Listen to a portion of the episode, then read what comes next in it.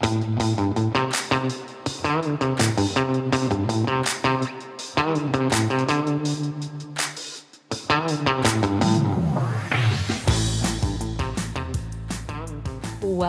to the Uneek Dog Experience. Today's segment is the science of canine behavior. To best illustrate the science of canine behavior, we're going to share a podcast called Dog Dish with Deborah, featuring premier dog trainer Deborah Rosen of Good Citizen Dog. To learn more about Deborah and her positive, reward based training, visit goodcitizendog.com. That's goodcitizendog.com. Now, let's turn to the podcast Dog Dish with Deborah. Thanks for listening to Dog Dish. I'm Deborah Rosen. For the past 15 years, as founder and owner of Good Citizen Dog, I've been helping people by educating them about the science of canine behavior. What I'm going to do is help you create peaceful living with your dog.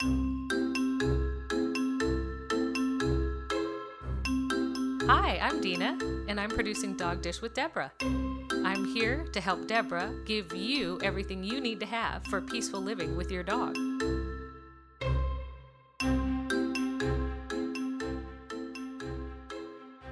On request, dogs can jump all they like, but the problem is they jump when you don't want them to, which is why I'm calling this podcast Why Do Dogs Jump and How to Get Them to Stop. Yeah, we don't like the jumping. No, no. So, And This- I know all about that. yeah, My I know little- you do. Yeah, I've got a 55 pound blue nose pit bull. Her name is Breezy. Yeah. Bree, Breezy, or Breeze. We it's love up to you. Breeze. She's amazing, but she has the inherent pit bull behavior of jumping. And not only that, she then licks you. Them damn dogs are, are spring loaded. They're spring loaded lickers, and their tongue is about as wide as your face. So when they get to lick you, if it doesn't go down your throat, it goes from chin to forehead.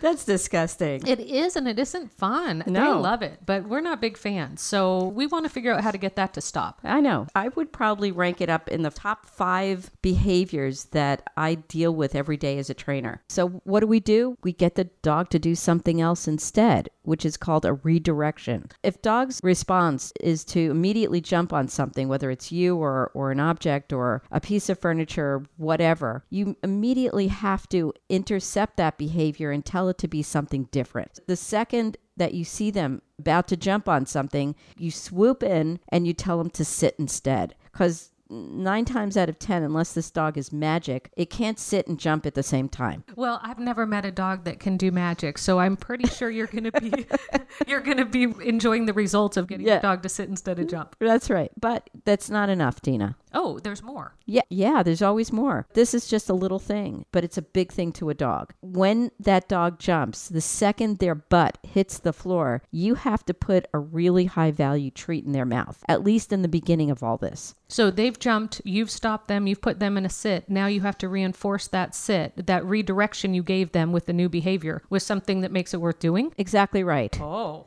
Yeah. excellent. And a high value treat, folks, could be just about anything. I mean, if you have a lab, you know, anything that goes in their mouth that's a food is a high value. But there are some dogs that really are picky. And even the lab would, might prefer or it may make a, a larger impact on it if you give it something that it's maybe never had before. And by doing this, you're helping them understand how important this skill is for you. Oh, well, that's a very interesting way of putting it. I really like that. So you're training the owner of the dog. Yeah. The dog is going to do what you need it to do to get the high value treat. We're realizing the high value treat gets the dog to do what you want the dog to do. That's exactly right. And like in everything else to do with dog training, timing is everything. So if you wait two or three seconds after the dog has assumed a sit position, you've waited too long because their brains, they just don't retain information for long periods of time. They have a very short attention span, even older dogs. So you have to be prepared with that treat in your hand. And it doesn't have to be a big treat. Dogs don't differentiate between big treats and little treats. So make it a small little treat. Make it a good treat, like a, a piece of cheese, or uh, if you have leftover salmon from, we're in the Northwest, we have a lot of smoked salmon that, that comes out during the holidays. And if you're not, you can get freeze dried. And I have to tell you, I love the freeze dried salmon or the freeze dried treat because you can flake it and it smells for the dog. The That- smell is that's important. The smell that drives them to want that so desperately, they'll do what you're interested in them doing. Right, right. And here's the other thing about dogs and their brains, Dina,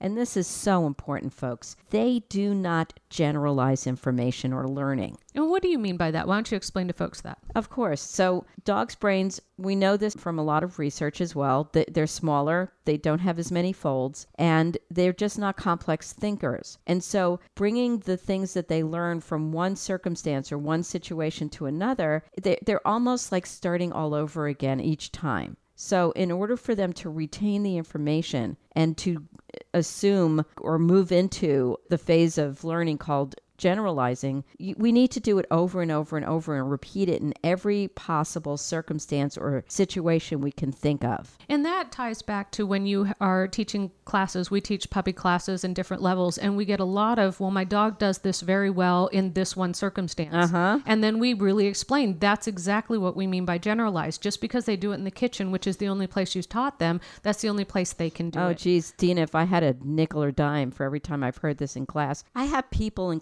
classes who tell me this all day long. They come to class and they say, You know, Deborah, my dog doesn't do this at home. And then I tell them, You know what I tell them? Well, I'd like to know what you tell them. I tell them that's why you're in class, so that we can simulate these situations and the level of distraction so that when you go out and you are outside of the home, you're getting the behaviors that are so important in public. I love that. And you know what, Deborah? We're going to actually talk about that on a next podcast because I think it's very important for us to continue the generalization conversation and the redirective behavior conversation for tougher situations.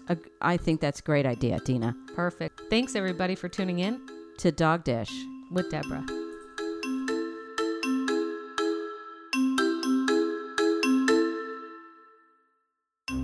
For 15 years, Good Citizen Dog has been the premier destination for dog training. Good Citizen uses the most modern, positive, reward based training techniques. Good Citizen Dog is creating peaceful living with your dog. For more information about services or for franchise information, go to goodcitizendog.com. That's citizen with a Z. Or call 855 936 3649. That's 855 936 3649.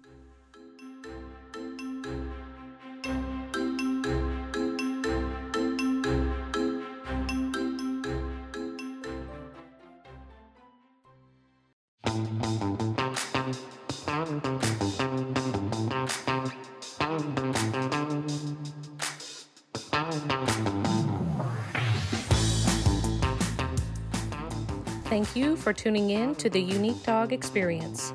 For all things Uneek Dogs, visit uneekdogs.com. That's U N E E K D O G S.com. You can follow us on Instagram, Facebook, and Twitter, and our podcast is available on iTunes, YouTube, and SoundCloud.